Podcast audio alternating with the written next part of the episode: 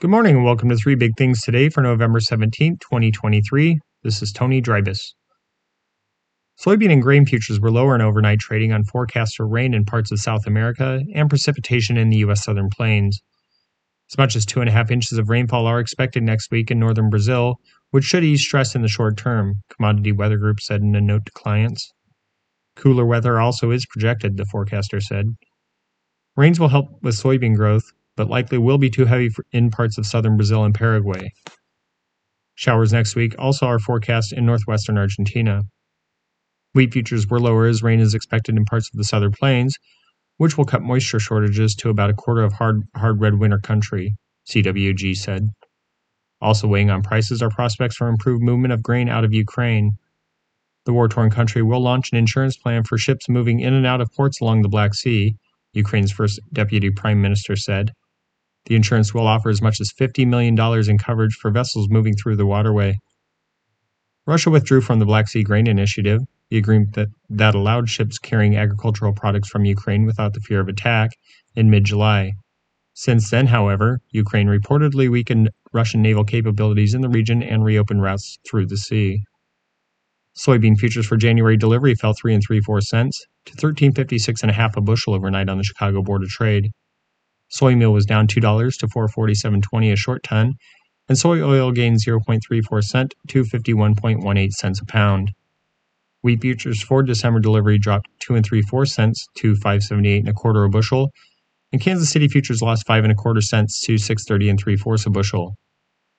Corn for December delivery was down 1.5 cents to $4.91.5 a bushel. Export sales of soybeans surged to the highest level since the marketing year started on September 1st, the USDA said in a report.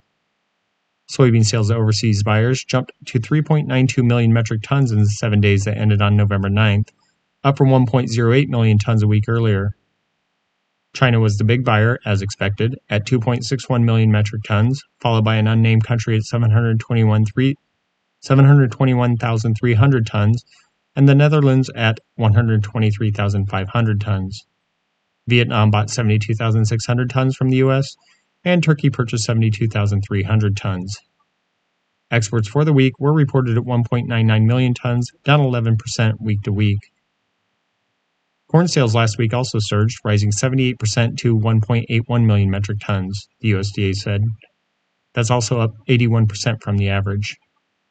Mexico purchased 1.06 million tons, Japan was in for 532,900 tons, Colombia bought 124,000 tons, South Korea took 59,000 tons, and Honduras bought 50,900 tons.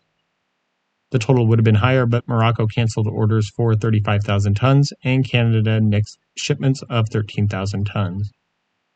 Corn exports last week fell 17% to 683,100 tons, the agency said. Wheat sales, meanwhile, declined to 176,300 metric tons. That's down 50% from the week prior and 57% from the average for this time of year. An unnamed country bought 57,500 tons, Algeria was in for 44,200 tons, South Korea took 29,300 tons, and Honduras purchased 14,600 tons. Exports for the week jumped to 310,500 tons from 134,300, the USDA said in its report. Eastern Oklahoma will be on a weather roller coaster for the next few days as dry weather and showers clash heading into next week, according to data from the National Weather Service.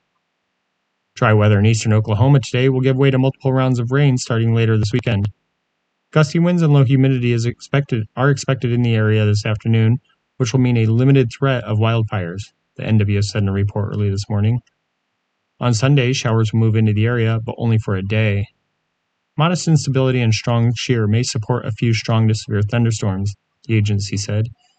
Gusty northwesterly winds will lower moisture behind a strong cold front, forecast to move through the area on Monday, will lead to increased fire weather concerns on Tuesday.